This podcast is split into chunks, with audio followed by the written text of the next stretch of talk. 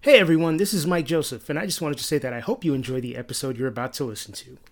If you do, I kindly ask that you tell a friend about detoxicity. Even better, please rate, comment, and subscribe on whichever platform you're using to listen. I'm always on the hunt for new and interesting guests, and I like keeping in touch with those of you who listen.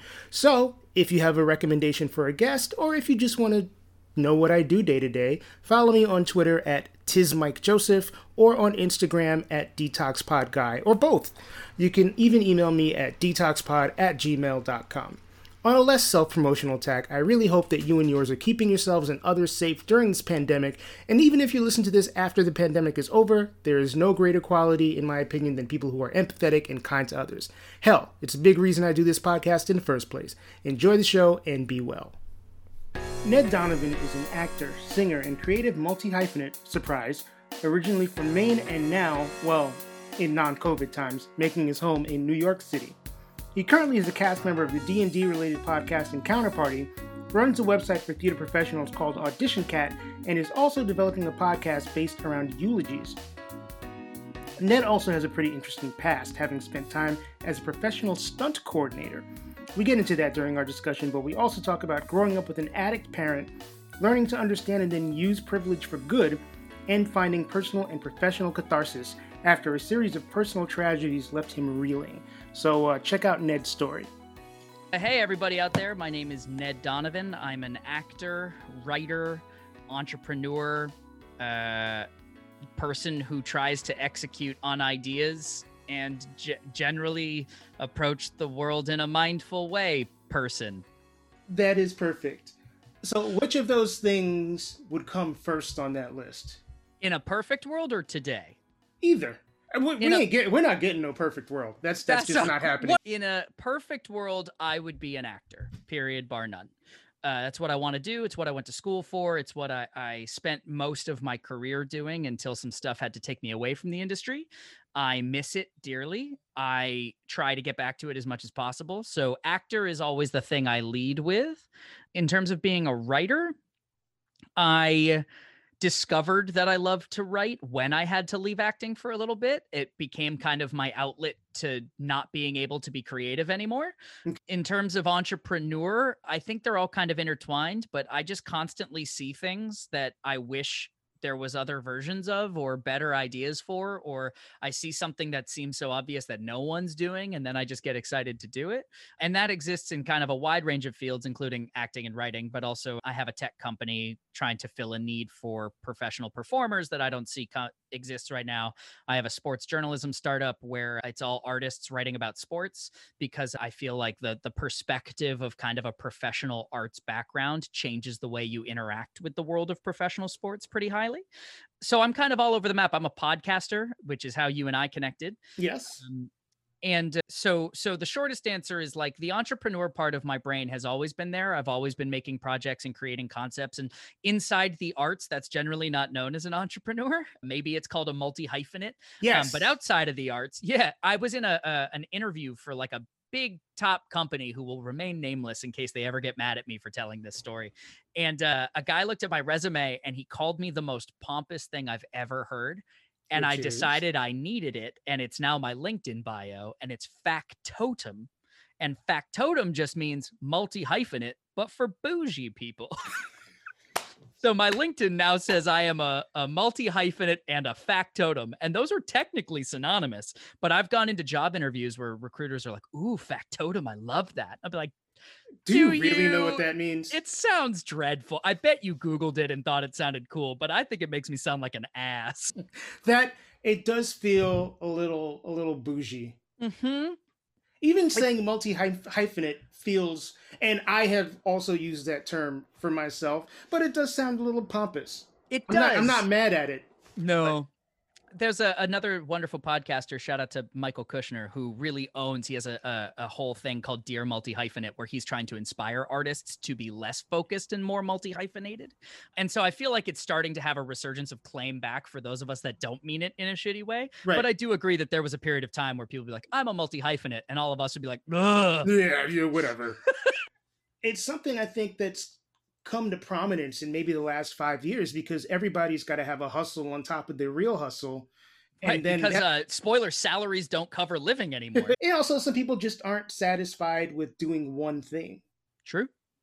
So And I think that's nice. And I also think industries are evolving to a place where being a go getter is more respected, especially in kind of creative fields. And a lot of times, people that I meet that are self described as multi hyphenates are that way because the art that they want to be making, no one's giving them the space to make. And they've decided to take the matters into their own hands and they've learned a bunch of extra skills to pull that off. And I find that very inspiring. it is super inspiring. I- when I was growing up, I kind of felt like you could only do one thing. Mm, Like you were only allowed to do one thing professionally. sure. And post internet, I, I do think technology makes it easier to do more than one thing. But it's not uncommon now to it hasn't been for maybe the last 10 years because it was like, oh, I'm a blogger and I do this other job and I do this other job and I'm a musician and I do this other job. And now it's fairly common, at least it's common among the people that I speak to. I feel like everybody that's been interviewed for this podcast is a multi hyphenate. Hmm. I, I really think that there's something I think that the the the people I like to surround myself by are the people who want to solve problems they don't know how to and I get very excited when people's answer to solving a problem they don't know how to is one of two things either oh I have someone that I would love to work with that we can bring in to solve this problem or that feels like something I'd like to learn. Let's go for it. Like both of those excite me as solutions to problems rather than being like, oh, we got to go. It's just like when when a roadblock comes up where no one in the group knows how to solve a problem and the answer is like, well, and they throw their hands in the air. That's when I'm like, ugh, no. Find a way to fix it. Yeah. So, so you are from Maine. I am. I am born and raised in Portland, Maine. New York, I love you. I live in you, and the world I get to experience through you is wonderful. But if I could do all the same things in Portland, Maine, I would leave your ass behind in a heartbeat. See, I've been to Portland, Maine a number of times. Hey! and I love Portland. It's very this Small? and I don't mean for this to sound condescending. It's very quaint. Oh, yeah. The one thing about Portland that troubles me ain't no black people there. Fun, fun fact for Maine, there's more black people there than anywhere else, which Oh, only speaks to only speaks to Maine and Yes. is not meant to be a comfort. Yes. Maine is pretty fucking white. Oh, it is so white. It is it is very, very, very white. I think I think there when I was in college, there was like either a census or a study taken, and it was like 96 and a half percent white. And then like the the communities of color added together, something like 92% of them lived in either Portland or Lewiston, Maine, and nowhere else. And it's a big state. Right. like they should be in other places if it was yes i agree with your concern Beautiful town though. lovely place What was it like growing up in Maine? i was raised as like an upper middle class white kid who went to private school. I come from a good amount of money but my specific parents were both my dad was a community college professor and my mom was a us history teacher at a, at a private high school and i got to go to that school for practically nothing. And so like i was raised as a relatively upper class kid but like without the funding for it like it was a weird thing. Like i felt like a rich kid and then sometimes my mom would be like heads up you're not a rich kid. And i'd be like but like aren't i? And you know i went to private college so so my experience in maine was different than the average bear i would say because i was sort of raised in the lap of luxury. But I, I i loved growing up in maine. It's still my favorite place on earth. I mean i'm here now and wandering around outside like the nature the experience the people seem to be pretty nice overall when i interact with them. I i do love it here despite winters actually including winters. I love Really? winter. I do. Ned, my dude, I, I grew up in Portland, Maine. I went to college in Ithaca, New York. I've only known winter. I've also only known winter. The four states I've lived in are Massachusetts, New York, New Jersey, and Michigan. oh, But my I- dude. But I hate winter. Sure. I love it. And anytime it is over 80 degrees, I'm a miserable human. Really? Yeah. Are you just? I mean, you're, I'm looking at you now. You are you are a pale individual. My, I I I look like I stepped out of Northern Ireland and into a stereotype. I mean, your name is Ned Donovan. It is Ned, and and an actual true fact about my family is that they dropped the O from O'Donovan at Ellis Island. like like we're as stereotypical as they come, man. They my, should just give my you dad, like a box dad, of Lucky Charms and a U2 CD. Oh my god, the, uh, the my dad, the Donovan side of the family grew up just outside of Boston and my grandfather ran Donovan's liquor store on Route 1 in Lynnfield, Massachusetts. And when I was in when I got to the city, I met a new friend who's from Lynnfield and she's like, "Oh, Donovan, my favorite liquor store as a kid was called Donovan's." And I was like, "As a kid?" And she was like, "Oh, I had a fake ID." And I was like, "That's my family store." Just playing into those stereotypes. we are not we we go hard. I hear that. So you you explained your upbringing. Was there ever a point when like the reality of what you were living and your presumed sort of privileged existence as as it the whole not being an upper middle class person but living an upper middle class lifestyle did those clash or was there like a day of reckoning or a moment of reckoning for any of that stuff I wish I could say yes, honestly. Like I wish I could say I had this moment where I was like, "Oh my god, I get it." But the the fact is like I as a an affable white dude have a pretty easy time navigating my way through this world. My school that i went to so i went to the same private school from beginning preschool all the way through 12th 12th grade which oh, was wow. 15 and a half years at the same school. And and so the school tried really hard to be like air quotes woke. I I love Waynflete dearly. I shout them out because I do think they are an incredible education for people. I think that they've had a hard time recently reckoning with their own unbelievably white privileged build as a school and they're working really hard to kind of combat that right now, sometimes successfully, other times like a clunker. And one of the ways that they do that is there's a they spent a lot of time giving a good amount of financial aid to students of color who they could get to come to the school so that they could try and diversify the the student body. And i spent a lot of my life thinking that that made me worldly. Like like i spent a lot of my childhood being like i have black friends. Look at right. me i'm so great.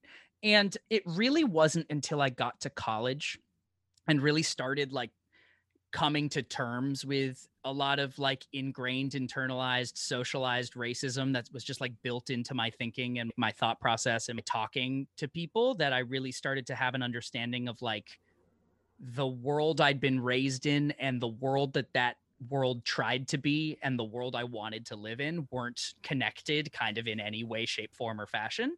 And I do think that the school that I grew up at thought at the time it was in a very specific place of like teaching kids to be worldly and better people overall to everyone. And I think they failed on a lot of factors that I think a lot of students of color who've graduated from the school have really brought to the school's attention in the last couple years. And the school is trying hard to reckon with that le- learning about their own failures. And additionally, I was raised in this kind of a bubble of of upper class privilege and and access and things like that that I really got a wonderful incredible education and I think it instilled a lot of values in me that I didn't actually learn to apply until I got out of the bubble. So I think it gave me the foundation to be a person who could recognize the differences between the world I wanted to walk in and the world I was walking in, but it didn't help me actually find it. It took people from a different bubble going to college and even then was a very upper class private school upbringing but having access to humans who could really help shatter my veneer for myself it took a long road of me kind of learning and unlearning trying to hold on to the good that was in there while unlearning a lot of the bad that i hadn't realized was kind of built into my day to day there is a world of people who mean well when it comes to things like equity and they know all the buzzwords and they know everything to say, but they have a lot of tr- and they believe that they truly are equitable, but they have a lot of trouble putting that into actual practice. Well-intentioned white people. Perfect. Well, well-intentioned white people are are sometimes the bane of my existence, especially because I grew up such a well-intentioned white person. that I often have to remind myself over and over and over again that like I'm not allowed to give myself props for being a person who's trying to make the world a better place in my own way. Like a lot of my instincts are so built in this like self-aggrandizing woke white person upbringing that I have to like constantly remind myself it's a disaster. There's a great movie that I love. This is a weird tangent, but I promise for the three listeners who understand what I'm talking about, they'll dig it. It's called Cats Don't Dance. It's an animated musical from the late 90s and yeah, I know we're going on a thing. And it's how am I not aware of this? It's an allegory for racism in Hollywood about animals trying to get cast in movies and only being allowed to play animals. And that's the the, the movie. And uh, you know, I didn't really pick up on its inner workings until much later because I kept watching it because it's one of my favorite films but that's what the base of the movie is and there's a point where it's really low and and the the humans have kicked out all the animals and it's really bad and he gets on a bus to go home to like his small town in Indiana or wherever where he's from and he's a cat and he's on the animal and the bus driver is this like super nice guy who's like trying to make conversation to be friends with him because it's just the two of them on this long bus ride and he's like, Did you hear about the blow up with the animals over at the studios? Like, no offense to them. I'm sure they're lovely people, but like, animals don't belong in the pictures. And he's just saying this to this cat.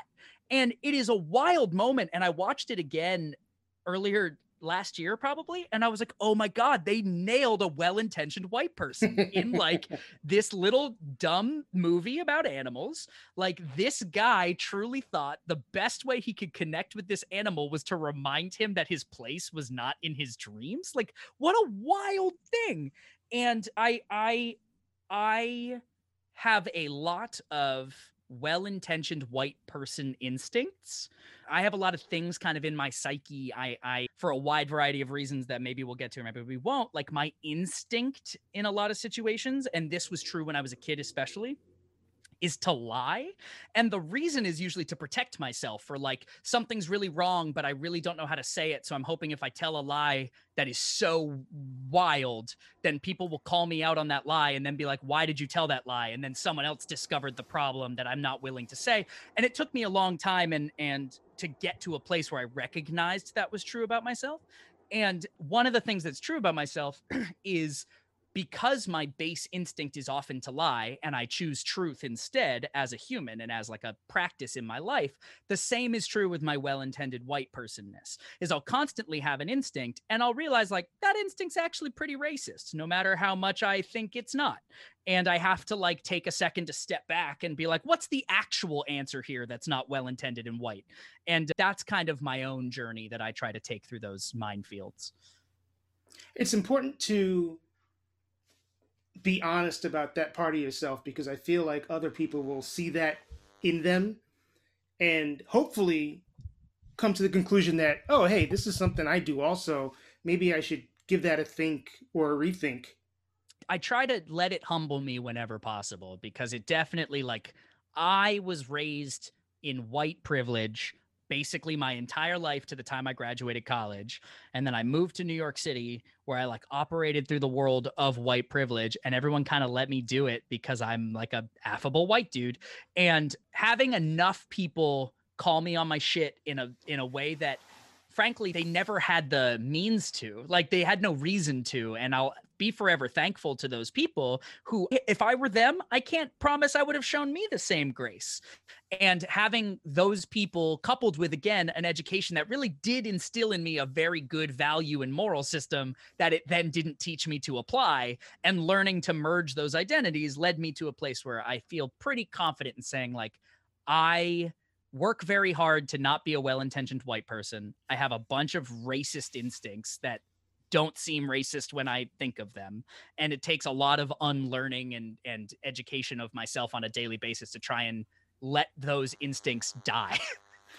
what did it feel like the first time somebody checked you? Were you immediately defensive? Like, what are you talking about? Or did you have the wherewithal to actually stop and think and be like, well, maybe this person's right? 100% I have no idea when that moment was. so I don't have a good answer, but I feel confident knowing me that I was a defensive piece of shit. I also think as not even a well that's not a well-intentioned white person characteristic solely, it's a male characteristic. Oh, like, without question. And I, I just it's funny, I was talking to somebody else last night and they brought up defensiveness and for what I think is the first time, I stepped back and I thought about it and I was like, fuck, I'm defensive. necessarily defensive sometimes. And look, I can't tell you whether that characteristic would be the same if I were a woman, but my gut tells me that part of that is a, a masculine uh, trait, just you know, getting your dander up when somebody tries to check you. Yeah, it's it's a pride thing, I think, for me. I think if I if I look back on all the moments where I got fiery and angry as a kid, it's because someone was telling me I was wrong and I didn't want to be wrong, or you know, you go to the the the hotbed of of toxic masculinity, all the varsity sports I played, and like you, wanting. Were you an I, athlete? I was. I was a, a, a soccer lacrosse player. Again, very white. and was, you took the words legit, Ned. Took the words right out of my mouth. That's just crawled so into my white. brain. Yes, that is quite white. I don't know that I would have played football if it existed in my sphere, but the school I went to, like I only graduated with like 50 kids. So like we couldn't field a football team, so we just didn't have one. Fair. Uh, I don't know if I would have played it. I liked soccer, but I football is my favorite sport to watch to this day. So I assume that like had that opportunity been in my sphere, I would have played football. Speaking of toxic masculinity in a nutshell but yeah and and i don't know where it comes from you know my parents were both lovely people and i have no interest in in ever pretending like i don't think that that's true but my parents got divorced when i was very young and at the end of middle school my father got a job at a college in pennsylvania and moved to pennsylvania and so i spent my high school years you know my mother was blind and so i spent my high school years you know being raised by a single white blind mother and i think a lot of my reckoning with my own toxic masculinity over time was built on like thinking back to moments when I was the only other person in that household and watching my mom get kind of like stepped on by toxic masculinity in her own life and getting mad about it but then not recognizing how I was just doing that to other people in my life. Yeah, I I think my defensive nature and my like adrenaline rising when I get angry is purely based on like I can't stand being wrong for pride purposes. How do you get around that? I'm asking this as much for myself as anybody. So for me, I am I try very hard and I fail very often to listen wherever possible. I try to wherever I can catch myself doing it stamp down my instinct to want to talk in those moments and try and defend myself or or contextualize or offer an addendum anything that like and i and i fail at this constantly as my girlfriend will tell you all the time i'm i'm bad at this but i work very hard to try and recognize i'm bad at it when i think back on conversations because i'm a person who replays every conversation 8 million times afterwards i will try to like look at those replays from an outside perspective and think about how like i would be yelling at me if I was watching someone else talk like that. I'd work very hard to like catch myself doing it and if in the moment I don't respond well, I try to like catch that later and apologize for it post mortem. And the biggest thing for me is has been trying to teach myself to listen more and have opinions less. Am that I good at it? No, but that's my answer. but you recognize it and you're working on it. Correct. Which I think is in terms of what people can ask for, I think that's probably the best thing that, that people can ask for, that it is acknowledged and you're trying to be better. That's the hope. I hope that I, I knowing that I will fail so often, I genuinely hope that I live a life that causes people to give me at least enough benefit of the doubt to know that when I fuck up, I'll try and learn from it because I've proven that I have elsewhere. It's a very privileged dude way of saying I'm trying to be better and I hope people give me grace. But that's kind of the way I'm trying to walk through the world is is I am a loud, brash, abrasive, opinionated dude. and I work very hard to let that part of my personality not be something that stamps other people out or down. Got it. When did the loudness and brashness where, or not when did it where did it come from I don't know. Maybe my mom, she was loud and brash. My dad was a quiet dude. He was very introverted, but my mom, she was a brash, loud lady who controlled a room. I've always said my dad was like a genius with numbers and my mom was like a genius at social situations and I've always said my brother and I got 5% of each of those raw talents and that was more than enough to make a career. And uh, so I think it was probably learned from my mom, but I have been accused of being a loudmouth, talk it, know it all since I was very, very, very little. So who knows where it came from? It certainly did not pop up later in life. How did that loudness and brashness eventually play itself into you wanting to become a creative? Like, what lit the flame? I don't know, actually. I. I've always been someone who makes stuff and I don't really know what the definition of stuff is because because honestly, for a wide variety of reasons, a lot of my childhood's very blurry. I I I had a, a, an addict parent, and I was dealing with a lot of stuff like that, and and I I I've suppressed or repressed or pushed down a lot of nastiness from my upbringing, which is probably something I should go to therapy for, but I also have a bad history with therapy. So, like, here we are. And I don't know what would have caused it. Um, I think it's that my mom had such a love of the arts and my dad had such a love of sports, and both of them encouraged me to do both always. So I I was always encouraged to explore things I wanted to explore, and I think that naturally turned into as a very imaginative kid, you know, back up to the liar lying part earlier like i i i just lent itself to getting lost in my head while walking a dog because I was writing a script or a story and just talking out to myself. And, you know, and, and, and I never really did theater as a kid. My mom loved it. And I did a lot of things where like my mom was doing the church pageant. So I was a king or like my mom was directing this show at the summer school up the block. And so Ned was like randomly over there. But it wasn't until high school that I really found myself in love with acting and I was a terrible student because in in high school I launched a you know an a cappella group or two and I I did a bunch of varsity sports and I was in all the plays and by doing that I didn't have any time to do homework so I would you know had like a C average. I've always said I'd rather be a B a B student who gets to do everything he wants than not do the things he wants to get A's. And sure, that was kind of my yeah. And so I realized if I was going to get into a college it was going to be for athletics or for acting. It was not going to be for my grades. And I realized that sports have a much lower chance of being a prof- viable professional option than the arts, which is such a funny thing to say out loud. And so I decided to go to college for musical theater.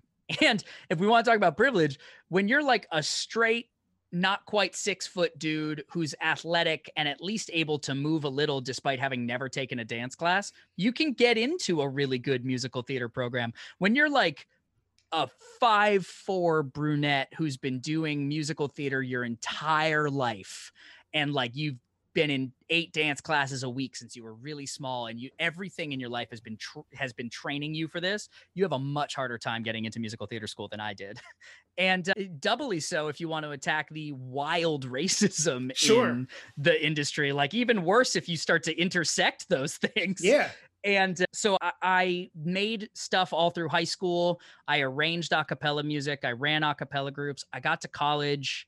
I started doing like student theater on the side of my studies, and I studied to be a stuntman when I was in high school and fake staged combat stuff. Holy so shit! I, yeah, and so I started doing like fight directing for theater and film and things like that when I was in college. And so like I've always been a creator of things because I always wanted to do things that weren't going to be available to me if I didn't make them myself. And that's just sort of like compounded on itself over time to a place where now most of what I do is creating my own work and bringing people along with me and hoping people like it. So that leads me to two points. And I'm going to go a little bit back for one and go way back for the second one. Okay, great. One is I had no idea that people went to school to become professional stunt people. Oh, so sure. I, my mind just got blown into a whole different like uh, uh thought process because I'm like, oh, well, I guess you do have to sort of learn how to do that stuff. Yeah. Shout out to Mark Bedell. Mark Bedell was the tech director at my high school, and he also ran the Maine academy of staged combat. And I would take uh, staged combat classes once or twice a week all through high school. Holy shit. Yeah, mind blown. And the second thing, and I'm going to have a Big Brother Mike moment here. Yes. And be like, bro, you've clearly got some stuff you need to deal with. Why are you not seeing a therapist? When I was a kid, middle school, so we're talking long seated trauma here. My mother ended up in the hospital with pancreatitis from drinking too much. And my parents were divorced by that point. But because my mom was blind, like she couldn't drive us anywhere when she wasn't in the hospital. So Sure. we lived in a house like right next to the school that I went to, and my dad lived all the way across town. And it was like actually harder on my brother and I to like try and figure out how to get to and from school through his life and all of that. And so a lot of times we actually ended up staying in the house that our mother was not in. My just like my high school brother and I like eating food that family friends would drop off into the fridge and things like that and going to school. And something that was true is that my mom taught at the school I went to and having a, a teacher who's an addict is something that is very stressful to administrators because even though you know she was not an at school addict it doesn't really matter per- perception is what it is and I didn't really have anyone to talk to about it, right? Because if I talked to my friends about it, I got yelled at once because I was like talking to my friends in eighth grade or seventh grade or whatever it was about it. And the school was like, you can't do that. You're like, if those kids go and tell their parents it's bad for your mom and i was like who are you looking out for here? The kid Sure. like right? Like i'm allowed to talk to my friends about whatever i want. If my mom is making life choices that get her in trouble with the school that's not really my problem but it was my problem and so the school very rightly put me in therapy and i had a wonderful relationship with my therapist but there was a point kind of towards the end of my therapy stint where i started to suspect that and I have no proof of this. I want to be clear. So I, I, don't want to accuse anyone of anything that I can prove, but I started to suspect at least that the school was getting like an update on me Mm.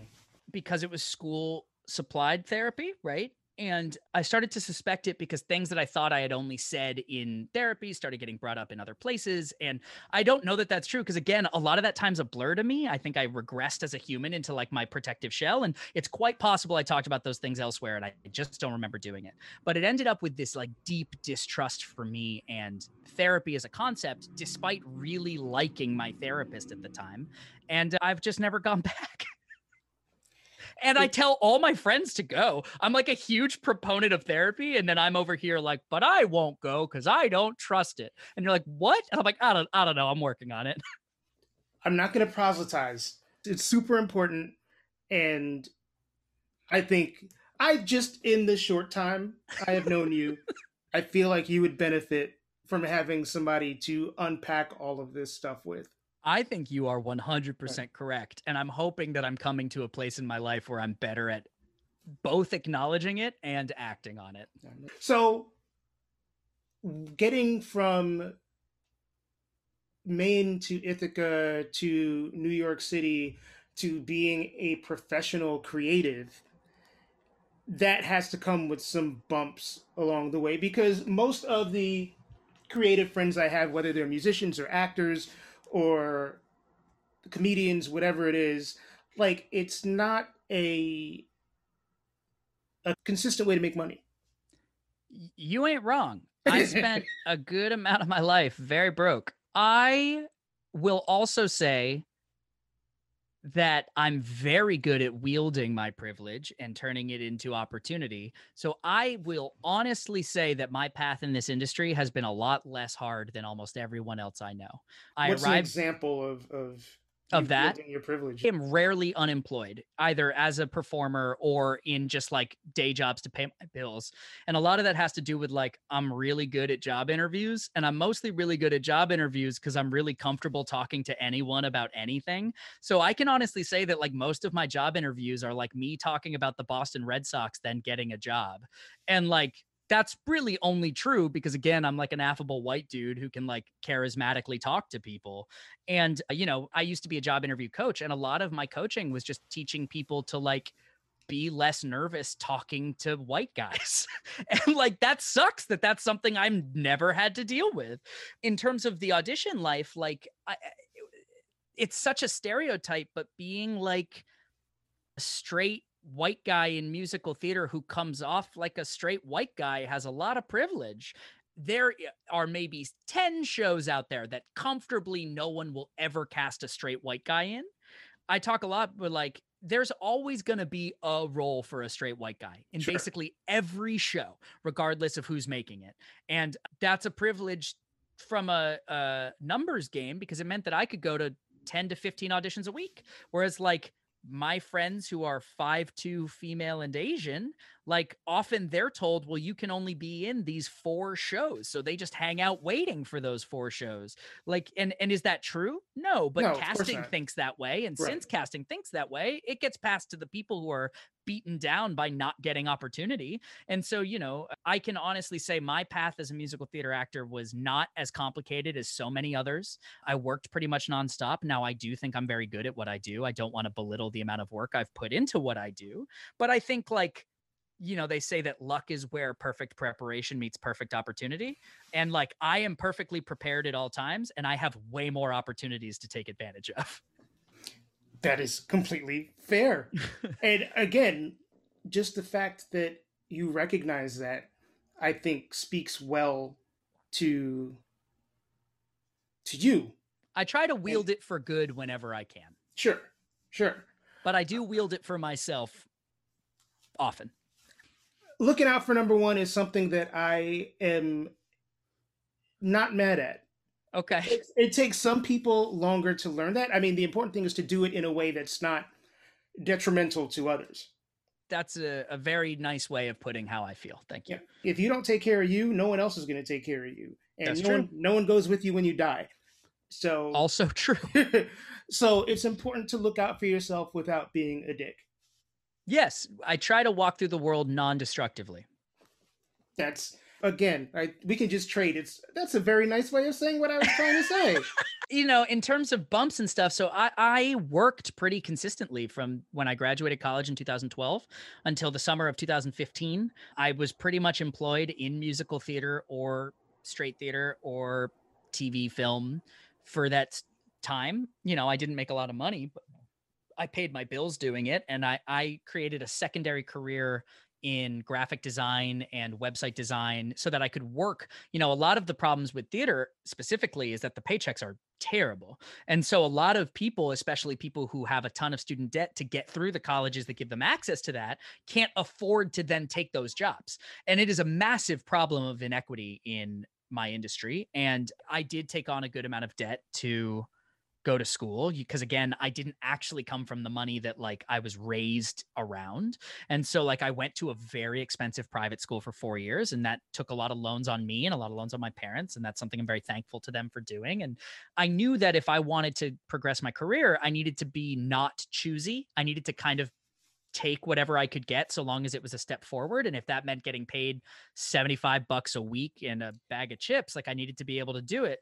And so I started kind of a second career from my computer that I could do from anywhere. And so that way, if I was uh, at a theater where I couldn't quite afford to be there, I could make enough money to pay my bills despite the theater. So in 2015, I joined the theater union, which is was very exciting for me. It's what I've been kind of pushing for my whole career. But there's kind of a there's a, a stereotype called the equity slump. And basically, when you're a theater actor, you're either union or non-union and you have different casting directors or you're just up for different tracks in union theater. There are roles that have to go to union actors, which means if you're a non-union actor, you're fighting for different things. So when okay. you join the union, you're now competing only against union actors, many of whom have Broadway credits and way more experience. And so you kind of go back to the bottom of the barrel again. And so the equity slump is like once you leave that non-union pool and you join the union pool, you're starting over and people aren't willing to give you a job until they've tested you and made sure you're good and you're not going to oh, reflect Lord. poorly on them. And so, you know, I, I, was ready for the equity slump and it hit me pretty hard right at the, you know, I stopped working pretty instantly. And it was towards the end of 2015, I was getting really fed up. I was doing workshops of a new musical that was very commercial by a very commercial entity that I won't t- name and I wasn't doing anything else. And I've discovered that I'd had the privilege of having been employed so often that I was never getting sick of theater because I was always being creative, not interviewing sure. and auditioning. And when my life was only auditioning, I found myself creatively destroyed. And I started putting together with a buddy of mine who was having similar feelings about his career path, but as a composer, where he was only doing this commercial work that didn't feel artistically fulfilling. I I we put together an album of 10 classic show tunes from 1960 or earlier but reimagined for today's radio. And then we put together like a cast of broadway people and and some really great musicians and we made this this album. And so that became kind of my creative outlet so that i could i felt comfortable being creatively fulfilled somewhere and i could dedicate myself to kind of soul crushing audition life so that i was like still comfortable being in the industry. And it was right around that time that my dad ended up in the hospital with a, he had a really rare form of leukemia Oof. and he had been in a car accident and he missed a treatment and because he had been in the car accident he'd had a concussion and he just missed a treatment and he was in the hospital like five days later with pneumonia and like, like crashing like Holy one treatment shit. missed and just like straight crash so he was in the hospital for about a month where the treatments for pneumonia if he they had to stop treating his cancer because the cancer treatments killed his immune system, which would have let the pneumonia go nuts. Right. And the treatments for pneumonia were killing him because they were having to try and cure it so fast so that they could get back to the cancer. And so he went into the hospital like right after New Year 2016.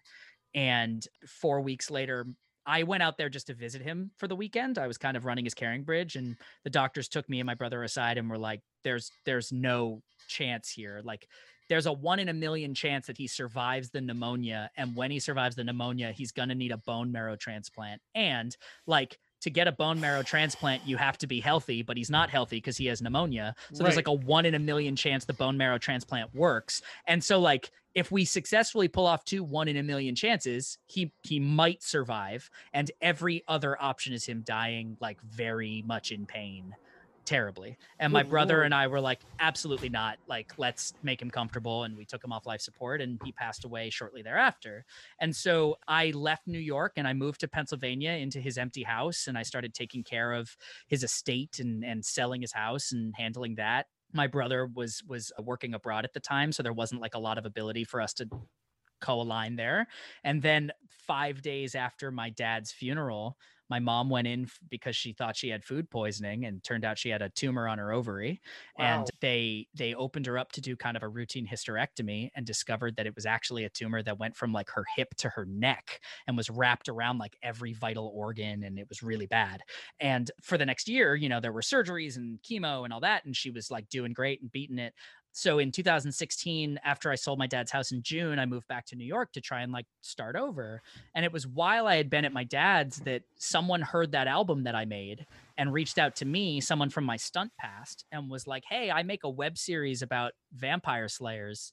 We've always wanted to do a musical version. Do you have any interest? And i was like hell yeah. And so i started writing this action comedy rock musical web series about new york city vampire slayers and we were in the process of shooting it. You know, I used some of my dad's life insurance money to fund it. Fun fact back to loans, I used my dad's life insurance money to pay off my student loans. And I got a letter from my college because they had had one of my like six loans. And they were like, Congratulations, you paid off your loan. And in less than five years out of school, would you be willing to write a letter to the current students, kind of talking about how you saved for that? And I wrote them back a letter that just said patricide.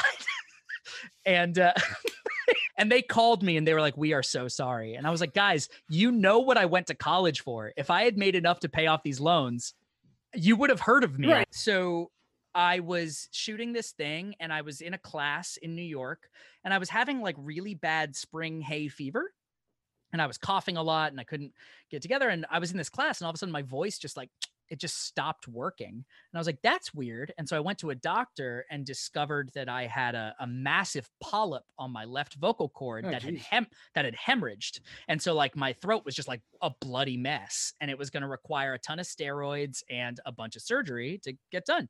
And so I, I had that done right at the end of August. And that was like a five month recovery that I couldn't audition. So I was like back to being sidelined for the rest of 2016. So I kept writing and I started producing a podcast that called At the Table. And our podcast produces new plays from emerging playwrights as audio dramas. And I got to work with some really cool actors and I, I partnered up with some of my best friends. And it was a really great, again, way for me to stay connected to being creative at a time that I wasn't allowed to do what I wanted to do.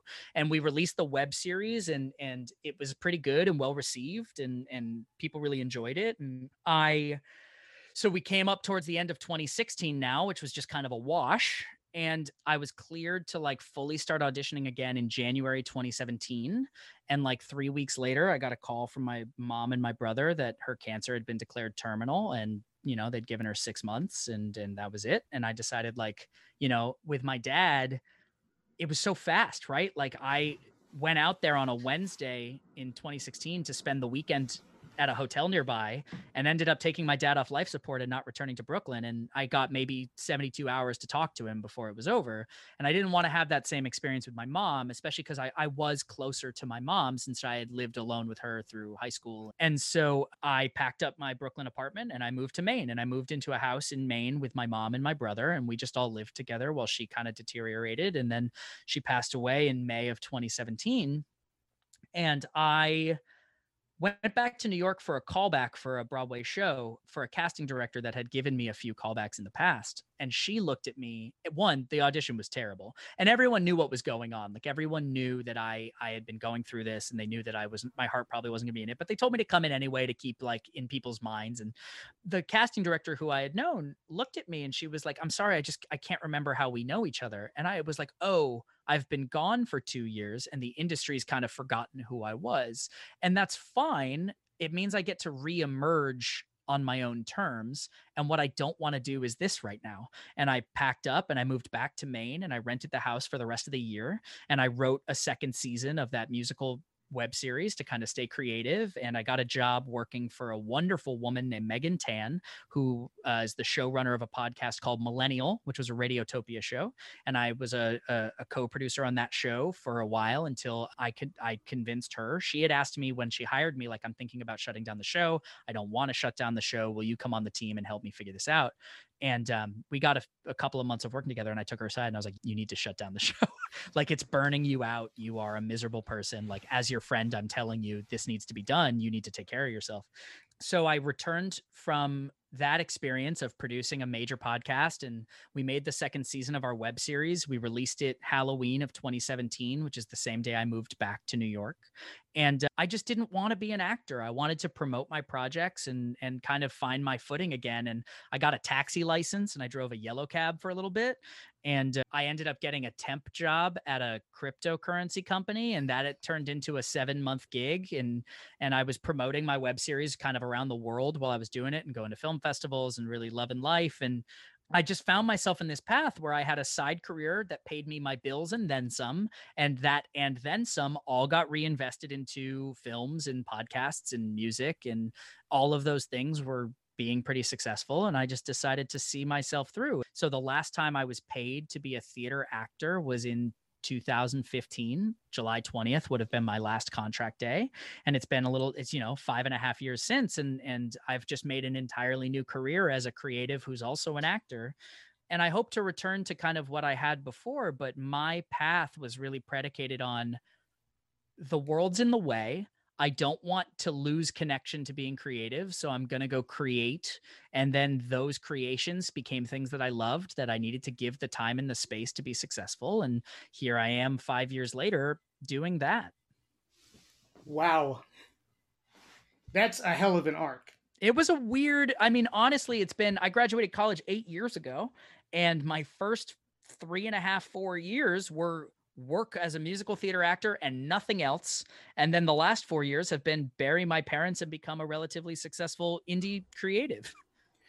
I got to ask, what other than being creative got you through that like 18 to 24 month period where you had medical issues, your parents had medical issues and passed away? Because that feels Massive. like it would break a lot of people. I one broke. of those things. Yeah, I broke pretty hard. I did. I will say that being a creative is just about the only thing that got me through. Now I have a lot of friends, but I pushed those friends away because it was really hard to be 26 and a quote unquote orphan.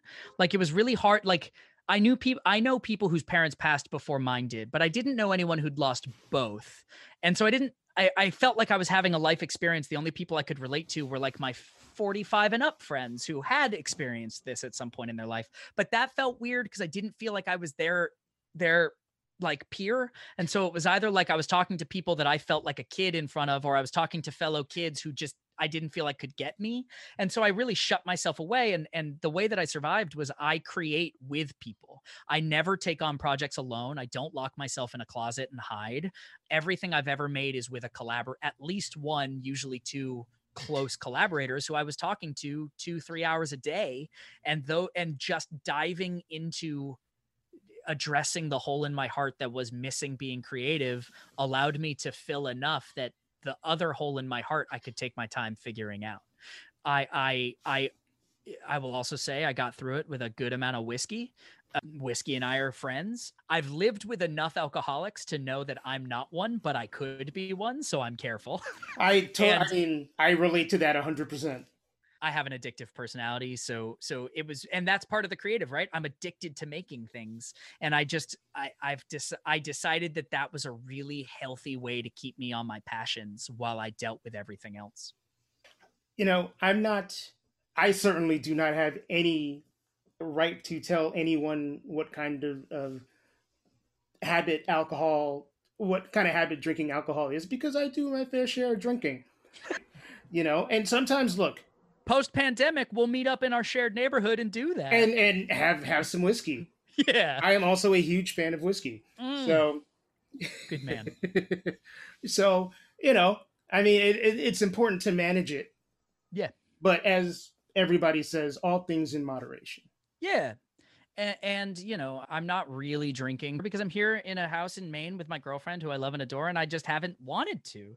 I talk a lot about the pivot of my life and how a lot of people say, well, it sounds like you ended up where you needed to be. And and I bristle at that because I think I I have ended up in a space I never wanted to be, and I'm not sure I want to be now.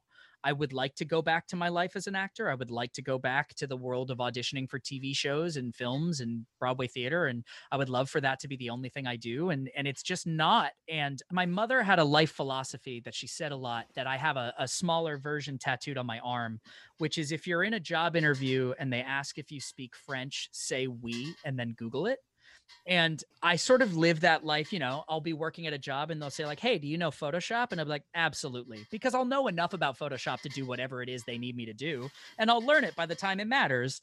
And that same philosophy has sort of led to my career path is like, I, I'm not one to sprint at a locked door. I'd rather just walk around the wall and look for a different open one. Like every part of my path, be it podcasting, audio journalism, filmmaking, composing, fight direction, acting, like every part of it is also that I put myself in the best situation that when I'm ready to return to acting, it, I'm not starting over. I'm coming in from a career that I've established myself. And I get annoyed at the idea that like I'm where I'm supposed to be because where I'm supposed to be implies that my parents needed to die to get there and I think that sucks.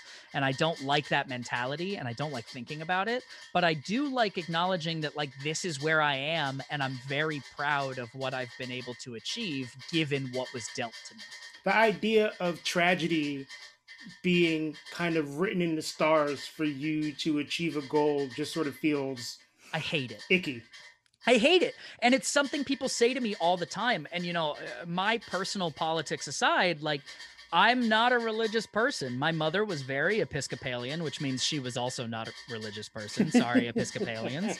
And uh, my my views on death are kind of like when you die, you die, and that's very comforting to me And when people are like, well, your parents are always with you, I'm always like, no, they're not. They're gone. And that sucks. And I think about them every day. And and that is wonderful. But like I, am not a person that kind of thinks in the spiritual sense of the way the universe wants to talk to me. I I like imagining that when I die, it's done. I like imagining that the universe isn't talking to me. We're all just working really hard to be better people for the sake of those around us. I don't want to go through some litmus test checklist for the next life. I want to know that I lived a good life on this earth because I wanted to.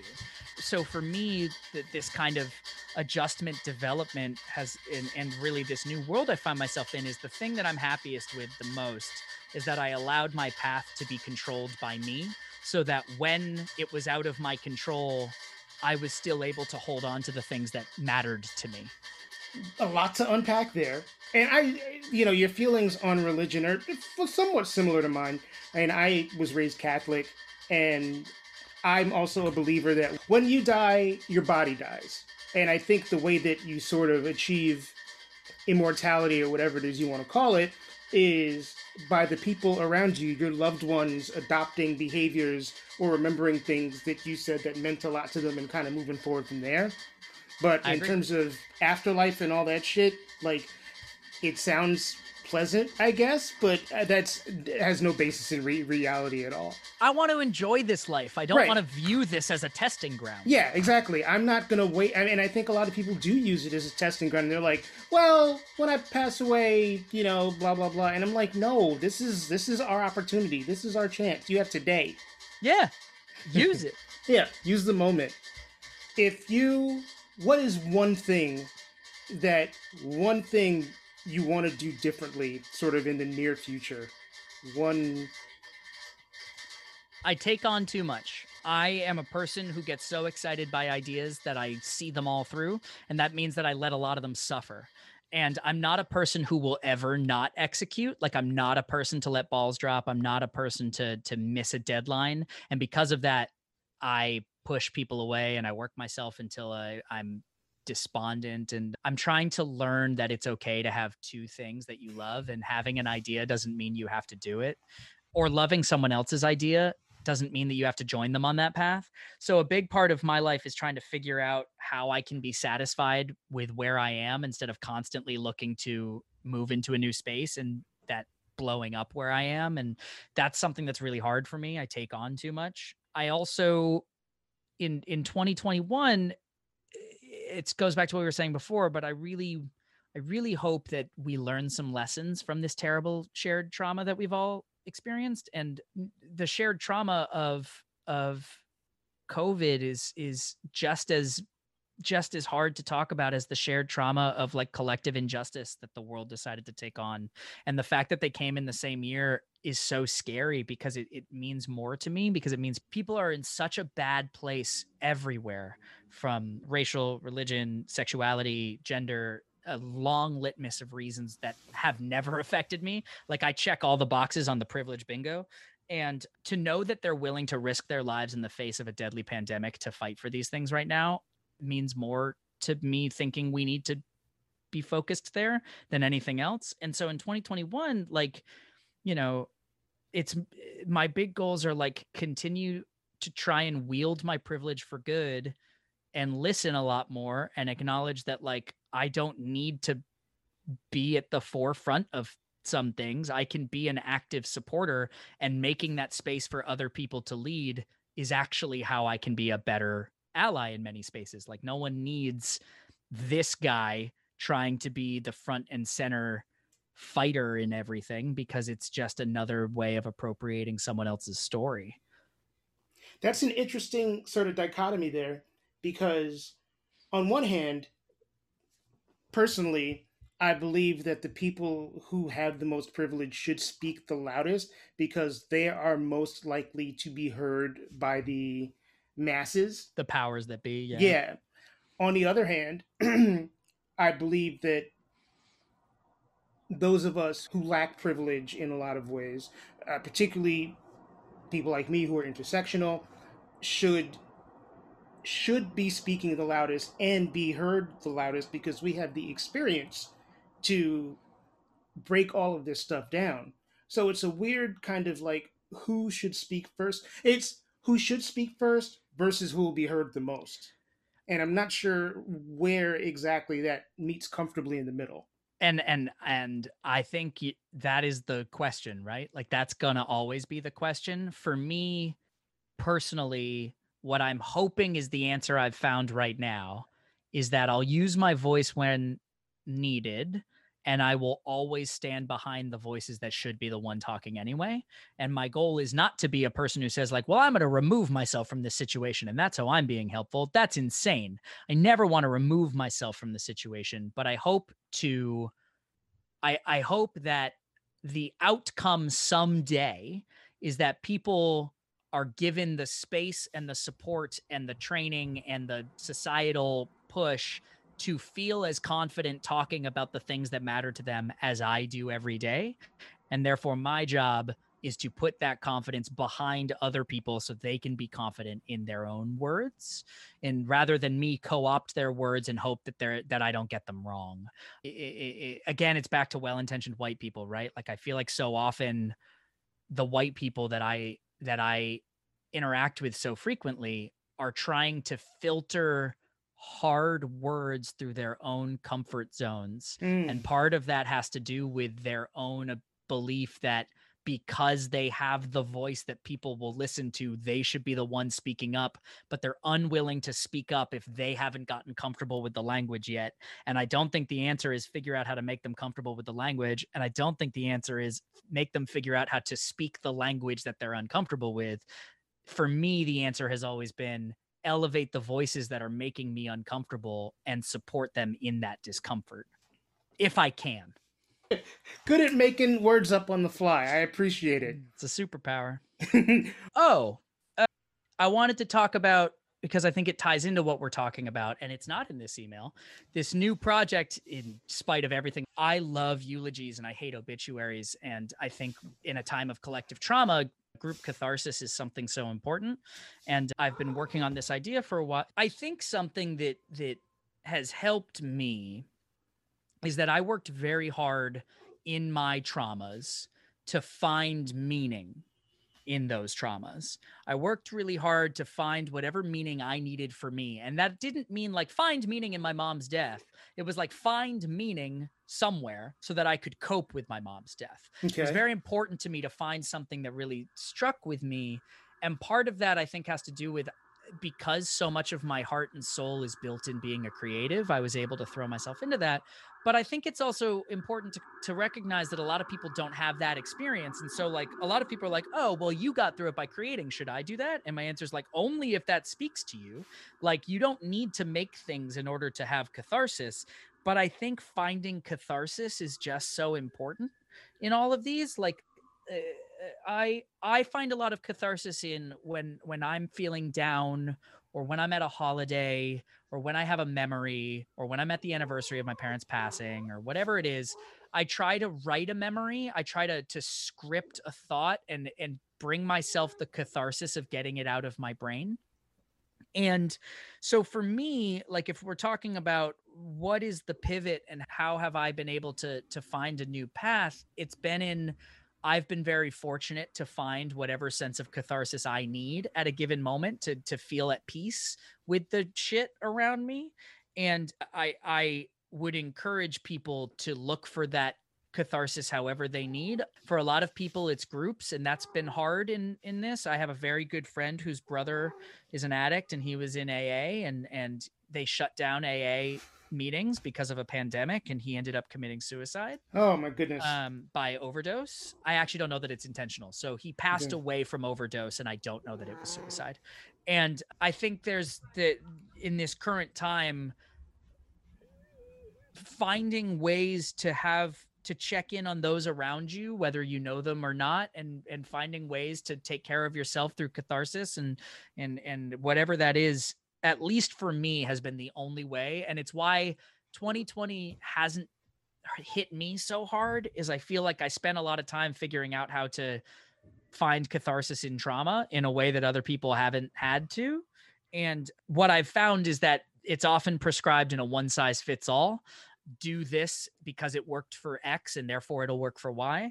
And I don't think my path would work for anyone other than me. And what I've learned from that is therefore everyone's path has to be different. And therefore you have to figure out how you can listen to yours. Does it help to have people around, whether virtually or in 3D form, not even necessarily to talk about whatever grief you're going through does it help you personally to reach out to people to have people around you that reach out to you? Like how much value do you place in into community? I place a ton of value in it and it's the thing that i accidentally forget about most often. It- I, I place nothing above it in my heart and there are people that I have not checked in on that I feel terrible about it every day. There's a great podcast called Reply All on Gimlet Media, and Reply All has this thing called Email Debt Forgiveness Day, which is on that day, you get to email that person you've been snoozing the email on so long because now you're afraid it's been so long you can't You can't reply, all. right and it's a day that we all just collectively agree that we're going to email out and say it's email debt forgiveness day. Yours is my email that i have debt on and i'm sorry and let's pick it back up. And i'm trying very hard to give myself that same space to reach out to people that i feel like i've accidentally abandoned in this pandemic. So i think the the the, the long answer is that and the short answer is i put a lot of value on community and community shares most of its letters with communication. And regardless of if it's good or bad if you can bring yourself to communicate anyway you can have community. And send those emails man. Send those emails like, email debt forget shout out reply all. I don't know when email debt forgiveness day is this year but call it tomorrow. I'm very big on communication email text whatever. And there are people that i just forget to reach out to and it's completely unintentional. But I think whether you reach out to somebody the next day or two weeks later or a month later or six months later, just the fact that you're not leaving a relationship hanging in the air, yeah, speaks volumes. Yeah, and and part of that for me is I, I i my community is almost i've built it too wide it's been really hard to keep track of everyone and i sure. get overwhelmed and i think there's a lot of value in recognizing you don't have to take care of everyone, but you should take care of a few. And if they take care of a few, everyone will get covered over time. Damn right. Community and communication. I literally just realized how closely related those two words are. They are two of the most important words I know. We are nothing without those around us, so it's been really important to me, especially these last few years, to communicate openly with those that I care about and to build and cultivate my network of close friends and chosen family. I'd like to thank Ned for sharing his story and for highlighting how much community and communication mean to him. You can find more information on Ned at his website, neddonovan.com, and at Ned Donovan, no periods or underscores or pluses or anything like that, on Instagram and Twitter. So, this podcast is all about helping men become better men, sharing stories, talking about being open and practicing being truthful and honest and having feelings and all that good stuff, but done in a way that's maybe not so, I, I want to say, obvious about it or, or it, I don't want it to feel like a, a, an after school special or anything like that. It's just people conversing, trying to make the world a better place, trying to make themselves better people. So if you support that mission, if you want men to be better, better men, if you want people to be better people, make sure you rate, you subscribe, and you follow this podcast. Uh, we really appreciate your patronage. Uh, we appreciate you listening and spreading the word. I am on social media. Instagram is Detox Pod Guy. Twitter is Tiz Mike Joseph. You can email me even because people still do that, by the way, at detoxpod at gmail.com. Look forward to hearing from you. If you have a guest that you'd like to suggest, if you want to be on the show yourself, just hit me up. I am here and I am waiting for you, standing by the hotline, waiting for the phone to ring so you can tell me A, how much you love detoxicity, and B, how much you want to be on the show, or you know somebody who wants to be on the show, or you have constructive criticism or whatever. I just love communicating with people, and uh, I'm not being sarcastic about that last part. also, not sarcastic about this. As I record this, we are still in the middle of the COVID 19 hellscape. So I really, really want to urge you to, you know, just protect yourself, protect the others around you, wear a mask, uh, social distance, do all that good stuff. Just in the name of empathy and being kind to one another, it's important that we all stay safe and healthy, so please do so. Thank you for listening.